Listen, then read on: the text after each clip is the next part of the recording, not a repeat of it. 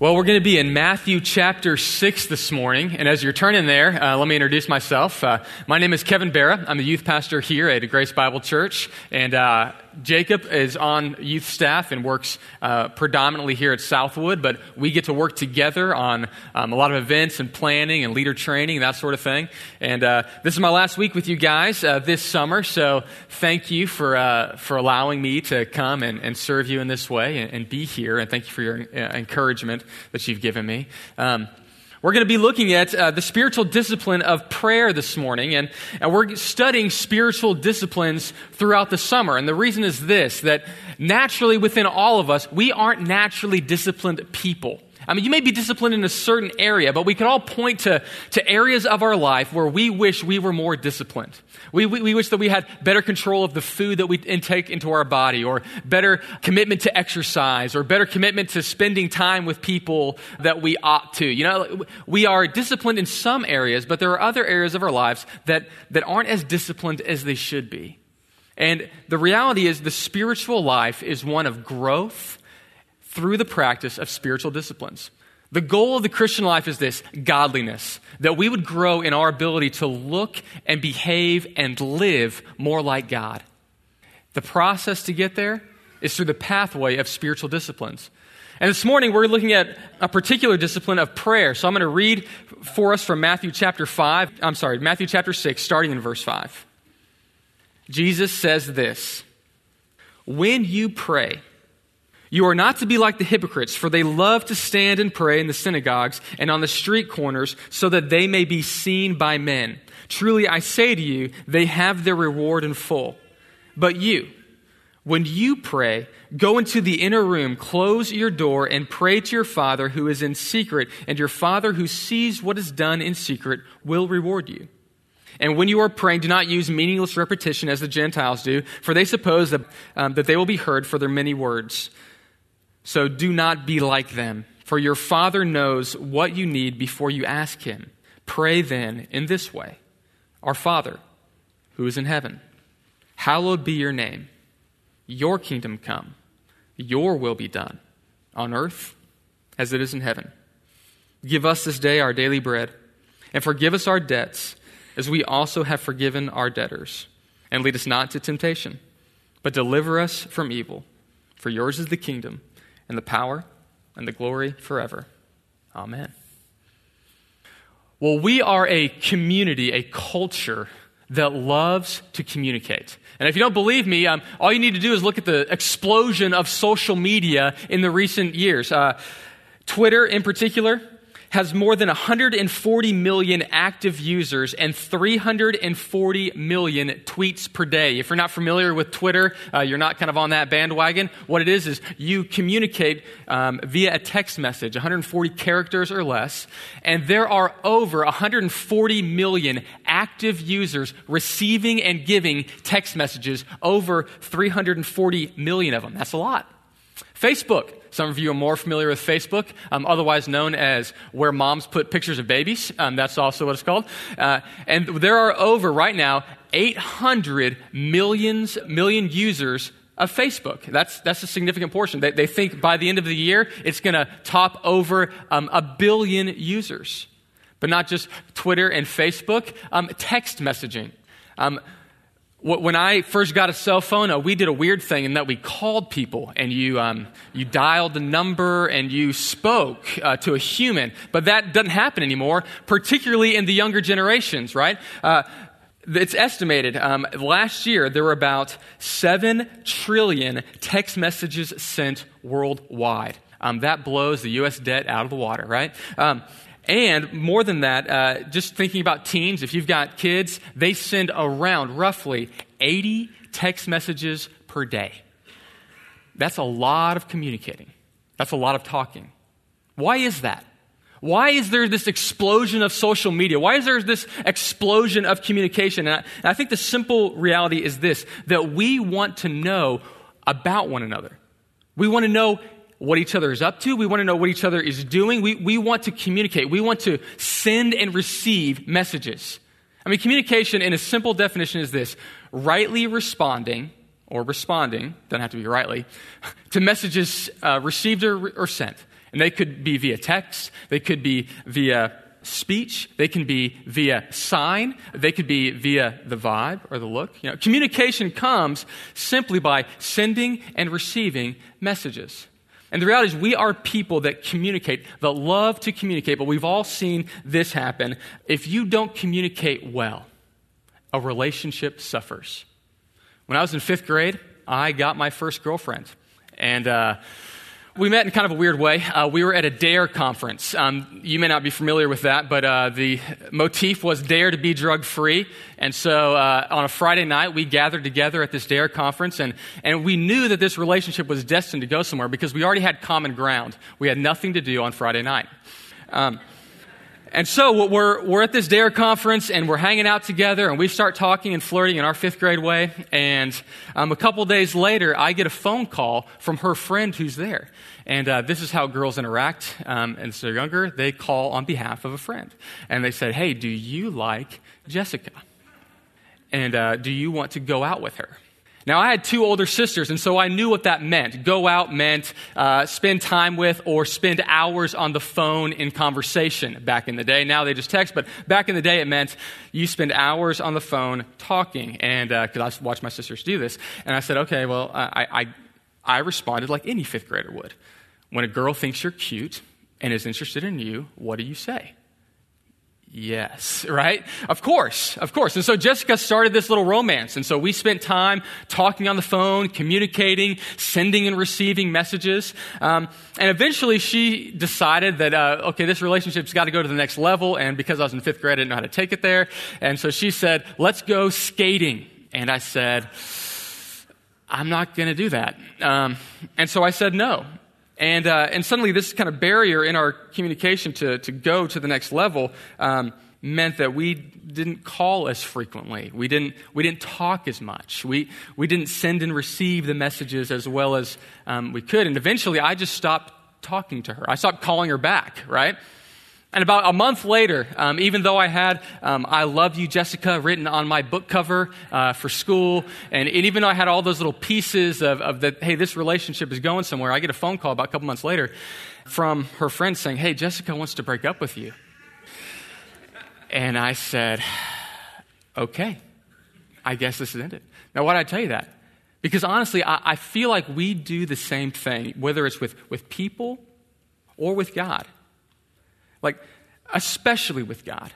I mean, in the beginning of a relationship, there's excitement, like there's exuberance. You, you want to go far. You, you, there's so much to know and to learn. And, and I can think back when I first started walking with God, I, it was the most excited I've ever been. Because I saw for the first time that there's a king of the universe that wants to have a relationship with an individual, and that individual was me. And so when I first started walking with God, I'm, I'm reading the Bible, I'm, I'm talking to people, I'm praying to Him. But, but honestly, as, as, as time went on, those conversations became less frequent. And those conversations became less passionate. And what started as a, as a flame that was burning deeply dwindled. And, and I want to talk this morning about the spiritual discipline of prayer because communication, and in particular, communication with God, is so vital to your growth and the life within you to walk with God in power. And so we're going to look particularly at the Lord's Prayer this morning. And the Lord's Prayer is, is the most common and the most quoted of all of Jesus' prayers. You've all heard this. And even as I was reading it, some of you were reciting it in your mind because you grew up in faith traditions where you recited the Lord's Prayer. And so it's, it's very common to you. you. You already knew where I was going with it. But honestly, uh, what we see in this is though, though we love to communicate, the question that we all have to would come to is this do we really need training in this? I mean, I know how to talk to God. I say, What's up? He doesn't speak, and that's kind of how we interact. Um, do I need training in this? What's interesting is that this location in Matthew isn't the only place that we see Jesus teaching the Lord's Prayer. He also teaches it in Luke chapter 11 where the disciples ask him a specific question. He's, they ask him this question Jesus, teach us to pray. And I think what's going on in their mind at that time is they're going, We're watching you interact with God in a deeper, more profound way than we are. So you've got to, you got to clue us in on this. You've got to bring us along where you're going. Teach us to pray. And in Matthew chapter 6, in particular, what, what, we're looking at, he, he teaches very similar words, a very similar prayer, but he's teaching it in a different context. He's teaching it in the context of the Sermon on the Mount, the most prolific and quoted teachings of all of Jesus. Um, Mahatma Gandhi said of the Sermon on the Mount if, if culture would just live by the teachings in, in the Sermon on the Mount, we would not only solve the problems that we're currently facing between Britain and India at the time, but we would solve all the problems of the world. See, the, the Sermon on the Mount, the, the collection of Jesus' teaching, is, is the most prolific of all of his teachings. And in the middle of that sermon, he takes a step aside and he says, Look, what, there's some things that I'm seeing within culture. There's some things that I'm seeing within the Jewish community that I've got to correct. And he corrects three um, practices within the religious community the way they practice their righteousness. And one of those corrections he gives is the way that they pray. And so the reality is, we all need correction in the way that we pray. And if you, you've ever experienced in your prayer life a dryness, uh, a feeling that, that I'm not connecting with God in the way that I want to, or maybe in the way that I see other people doing. The reality is, we all need to grow in this area. And I'm not going to talk about everything there is to talk about in prayer, but I do want to talk about, in particular, what we need to gain from this prayer. John Stott says of the Lord's Prayer, he says this The entire formula is less concerned with proper protocol in approaching God than to establish within the believer the right frame of mind. And so the Lord's Prayer isn't designed primarily for you to recite over and over again, although there's nothing wrong with reciting the Lord's Prayer. But it's primarily designed to get you in the right mindset when you approach God, to get you thinking in the right direction. Uh, Charles Haddon Spurgeon um, illustrated the Lord's Prayer in this way. He says, it's like a model or a map. It's like a model. He says, I know lots of architects that build models. What they don't do is climb into the model and try to live there, right? That would be weird. He says, it's a model, it's, it's a structure so that you can actually build something to live in. And that's what the Lord's Prayer is designed to show you. He also describes it as a map. Um, it, it, shows you the direction to go. It's, it's like a, a map to show you how to approach God and how to talk with God. What we wouldn't do with a map is lay it on the ground, um, like a map of Europe, and say, I want to go on a vacation. I'm in Italy. Now I'm in France. Now I'm in Spain. I'm in London. You know, like we wouldn't do that. We would say, the map shows you the direction to go. And that's what the Lord's Prayer is designed to do.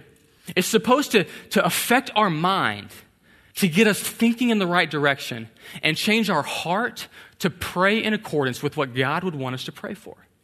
And so, as we look at it this morning, I, want you to think about it as, as a way to, to maybe change your mind as how you approach God and what you think about when you talk to Him.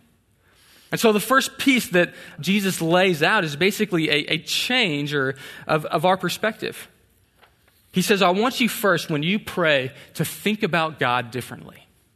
And in particular, he says this I want you to think about your perspective of God. And then he goes on and tells um, at the beginning in verses 5 and 7 two things not to do when we approach God. Is there a wrong way to approach God? Well, according to Jesus, there's some things that we can do that will not promote growth, that will actually inhibit us. He says in verse 5 don't make a show of it. He says, When you pray, you are not to be like the hypocrites, for they love to stand and pray in the synagogues and on the street corners so that they may be seen by men. Truly I say to you, they have received the reward in full. And so the first thing he lays out is, is this He's like, when you pray, it's not about you, it's not about putting on a display. It's not about how good you are. It's not about do you have the right language that you're using. Um, the, the way that people would pray back then is they would, they would practice prayer by loading up different titles of God. And so they would say, Oh, Holy One, excellent, majestic. And, and so the way that they would incorporate lots of words into the prayer, titles of God, they would say, Man, that, that person's really spiritual. I mean, for us, we have our own kind of little ways of doing that. Um, people do the Lord God thing. Lord God, help us, Lord God, to Lord God. Lord, and it's like they're changing gears through it. Um, and suddenly you're like, uh, okay, they're praying differently than me. What, what's going on here? Um, you've got other people, and they're more verbose. You know, the, the way it, it, seems like a formal conversation that they're having. And, and, and, you may ask, and you may think to yourself, am I not approaching God correctly? And, and what God's answer is, is, is look, if you just come humbly to me, and you don't make it about you, you don't make it a show, you just come honestly to me, that's what I'm looking for. He also says a second thing not to do in verse 7. He says, Look, don't try to twist God's arm into action. Verse 7, he says, And when you are praying, do not use meaningless repetition as the Gentiles do, for they suppose that they will be heard for their many words. What he says, secondly, is this when you're talking to God, he's not speaking against long prayers. Like Jesus prayed long prayers. There were entire nights that he spent in prayer. And so, and so length is not what he's addressing. What he's addressing is that these, these people would literally recite cantations and, and they would say things over and over and over again, trying to twist God's arm into action. They would be praying this prayer and they would be thinking, like, God's a divine pinata and my prayer is a stick, and if I beat him enough times, he will produce what I want. He says, Look, that, that's not the perspective that I want you to have on God. When you approach him, you're not trying to twist his arm into action. He says this when you approach God, here's what I want you to think about I want you to think about Him as a loving Father. Look with me in verse 6. It says this But when you pray, go into your inner room, close your door, and pray to your Father who is in secret. And your Father who sees what is done in secret will reward you. Verse 8. So do not be like them, for your Father knows what you need before you ask Him. Verse 9. Pray then in this way our Father who is in heaven. You see, there's something about fatherness that Jesus wants to communicate to us. And he chooses that word father intentionally. For some of us, we didn't have good fathers growing up. And so when you think about God as Father, that could be a terrifying thing to think about. Because maybe your dad didn't love you in the way that he should have, he didn't care for you, he didn't provide for you in the way that, that, that maybe a good dad should have. But, but what Jesus is trying to do is, is to correct our perspective of God. Because that's not how God interacts with us. And this would have been scandalous for him to say in that day. To the Jews, they would never use this term. They would never call God Father because that was way too intimate, way too close. That was, that was way too personal. And Jesus says, Yeah, yeah, but when you approach him, look at him as a dad who loves you.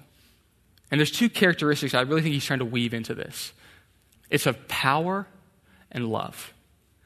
A good dad is, is both powerful and loving. He is strong and caring. And, and when you come to him, he's not just trying to make a checklist and just saying, like, okay, you're asking me for something, whatever. Like, it's not that. It's a dad that's interested, that's engaged, that wants to know your heart, that wants to know what you're thinking, and is eager to provide what you need. It's power and love. The image that this brings into my mind is a friend of mine named BJ Ferguson. He's a youth pastor in Austin. And uh, I got to meet him in kind of a funny way. Um, I was uh, getting this sound equipment together. We were, I was a college ministry intern for a little while, and, and we are getting the sound equipment to put on this event. And so me and my buddy Derek uh, get into his Honda Civic, and we go to this place to rent big, expensive, huge sound equipment. And so we're talking a huge soundboard, huge speakers, lots of technical things, and we're loading all of this into his Honda Civic, right? And so we're like, okay, and kind of putting this in here. And as we get back to the church, we're like, okay, we got to get like five or six guys to help us unload all of this. And so we go get BJ. Now, BJ is by far the biggest man I've ever met in my entire life ever. Um, he played football at Rice University, and literally, if you put a football jersey on him, it would look like he's wearing pads. I mean, he is huge, right? And so he goes over to the car and he says, You need this soundboard? And he pulls out the soundboard with one arm, throws it up on one shoulder, and then goes, You need anything else like that huge speaker? And he grabs a huge speaker. It's like someone grabbed the door, and he just starts walking. I'm like, You are crazy powerful. This is nuts. Well, and, about a year later, I go back and I do um, a retreat for him. He was leading junior high at the time. And I go and I speak at this junior high retreat. And we get there, and I watch him interact with junior high guys. Now, junior high guys are, by definition, a mess, right? And so they would run at him and they would claw, they'd grab his shoulder, like, ah, you know, they, would, they were crazy, right? And I would watch him interact with them, and he would giggle and he would lift them up, be like, ha, you're crazy, you know, and he'd play with them and I saw the way that this man, well, then I looked at his hands, right? and they were like big sausages, like big sausage. I don't know how he texts, like they were huge, powerful hands. And I saw in this man this perfect blend of power and love. He had all of this power that could be terrifying, but he had this tenderness within him in which he loved people. And I think about it, I'm like, I'm like, that's like God. That's like a good dad. You know that he can kick anyone's butt, and you know that he really loves you. And so you're safe. So, the first perspective I want you to get when you approach God is this He is a safe, loving, good dad that is eager to listen to you. He wants to know what you have to say. The second piece that he gives is this not just a perspective of God, but, but before you jump into your prayer, before you start talking about what you need and what you want, because normally that's what I do. See, most of us don't, don't have a trouble um, picturing God as someone big and powerful. That's why we're going to him anyway, right? Like, he's a big dude that can move stuff, and that's why I'm asking him things, because he's got the power. But Jesus doesn't say, now, now just go with need. He says, look, I want you, before you jump into what you need, think about God's priorities. Think about what he's thinking about. He says this in verse 9. He says this Our Father who is in heaven, hallowed be your name. Your kingdom come, your will be done on earth as it is in heaven. Give us this day our daily bread.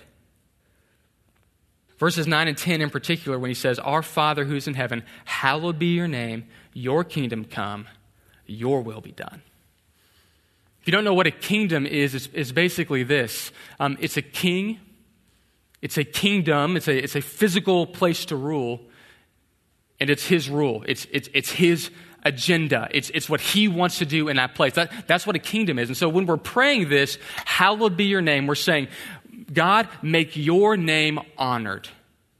Your kingdom come. God, will you establish your rule on this earth? Your will be done. God, what you want to happen, will you make that play out in this world? And most of us don't move to that step next. And I think the reason is because we, we may not understand exactly what we're praying for.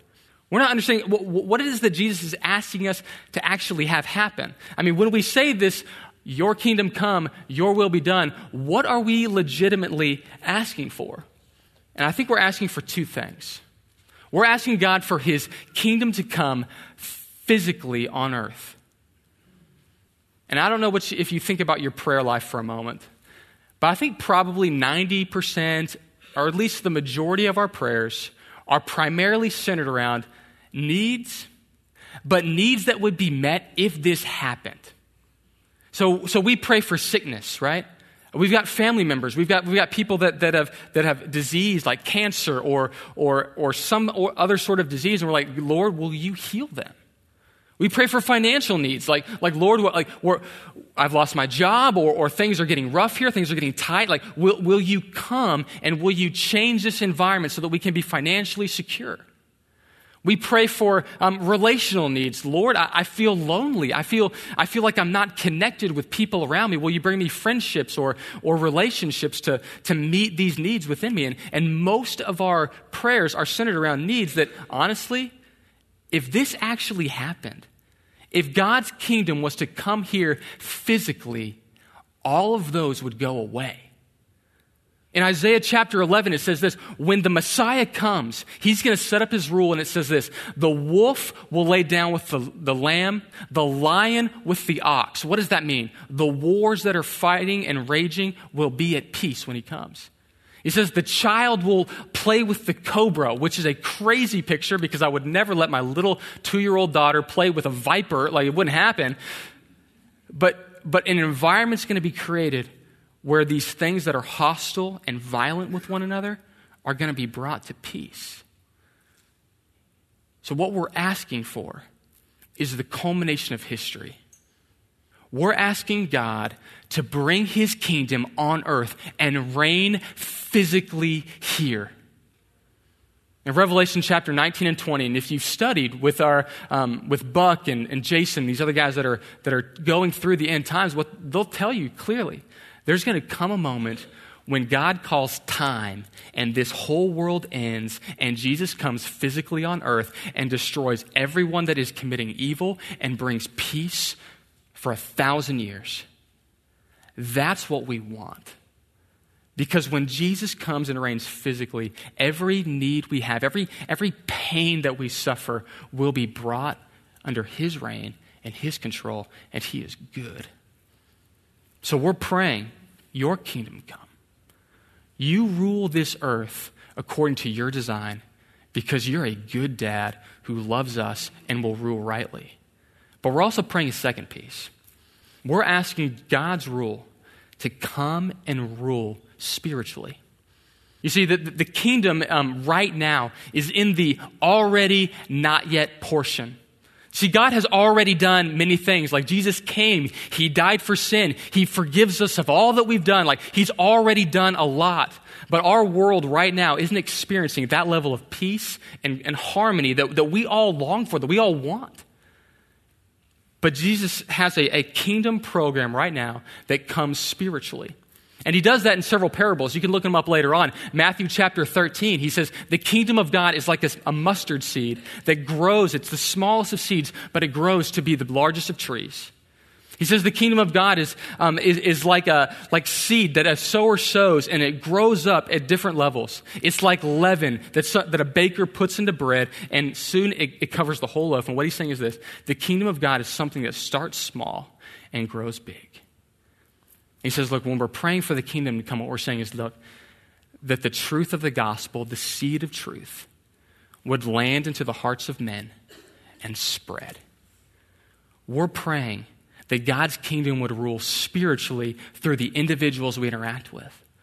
When we pray, Your kingdom come, Your will be done, you rule this place, that means that God is taking enemies and making them friends. Um, a funny illustration I heard of this um, is, is this the reality is we, we all have enemies in the world. And even, even United States as a nation, we have enemies that we're fighting, whether it's terrorism or, or something else. And, and, and the question is, like, what, what would we want to happen? Like, what would be the best thing for the, to happen? Well, to blow them all up. Like, we can get a big bomb, we can go over there and just, push, like, destroy them all, right? And what would be better is that if God took this person that was hostile against you, that wanted your death, and somehow there was a bomb that could go over and it could explode, and somehow it makes everyone like you, and you like them. And suddenly, instead of wanting to be hostile and, and destroy one another, sudden, there's love and, and harmony and, and peace. And, and they worship God and we worship God. And, and it's not that we were destroying one another. Like, like somehow these people that were hostile to us are brought close. And God's saying, what I want you to think about is the fact that there are people far from me that I want to be in the kingdom. I want them to know me. I want them to, to experience what life is like in a vibrant relationship with me. So when you pray, you approach God as a loving dad you pray for his kingdom to come. That is the perspective I want you to have. And then we can talk about you. Let's talk about what we need. And he moves on in, in three different points to talk about us as individuals, what, what we need, meeting us where we are. And the first thing he says is this align yourself with him by doing this. You, you bring your needs to him. In verse 11, it says this Give us this day our daily bread.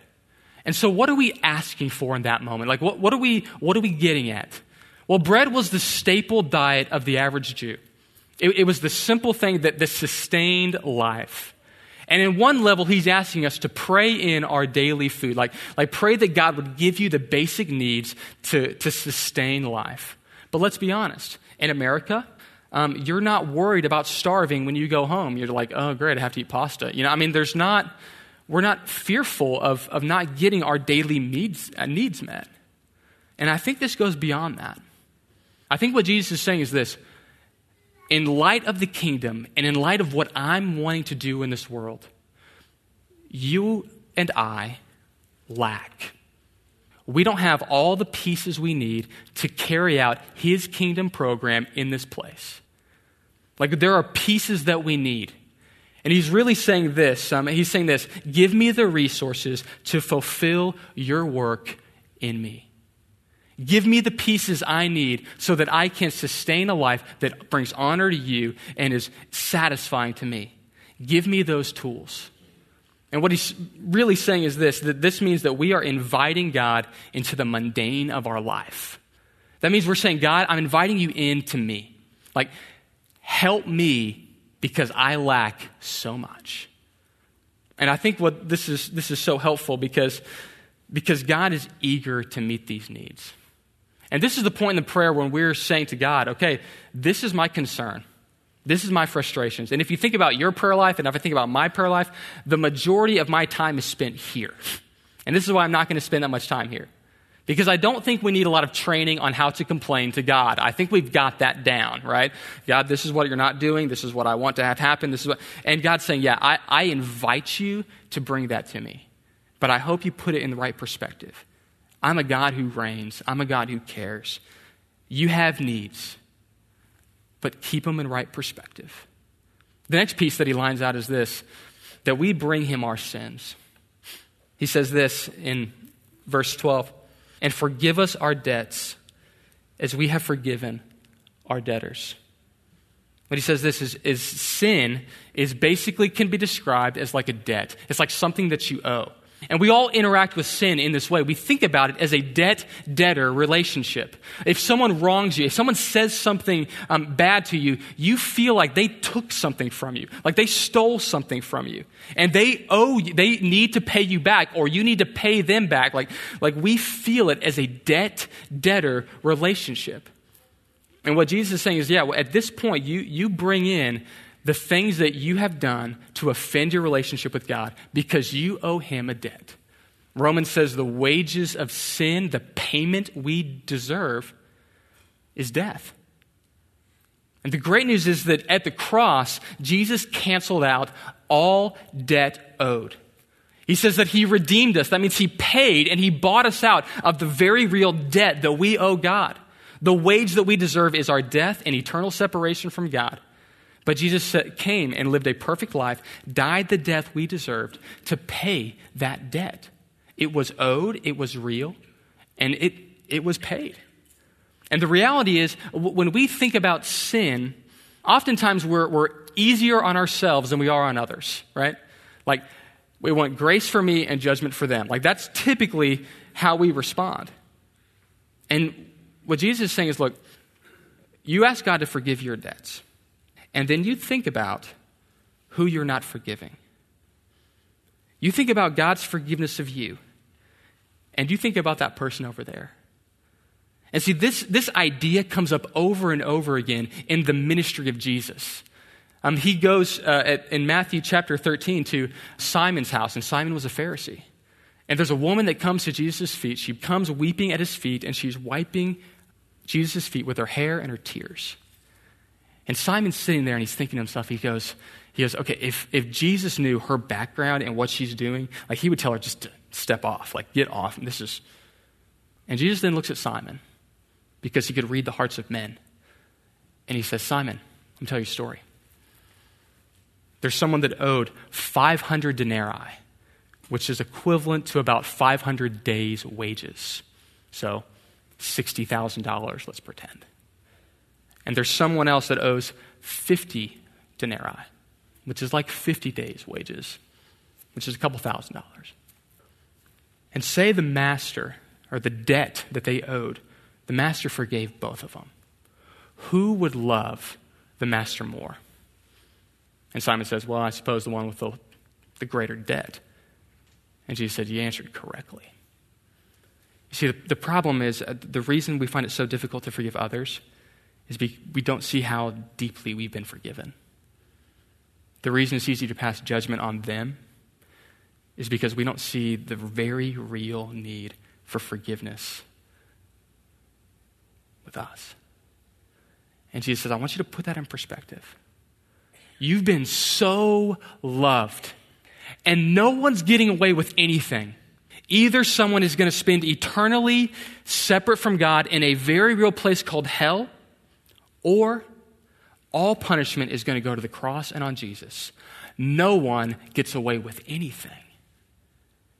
And no matter how much you want someone to get what they deserve, the worst punishment you can render is nothing compared to God's.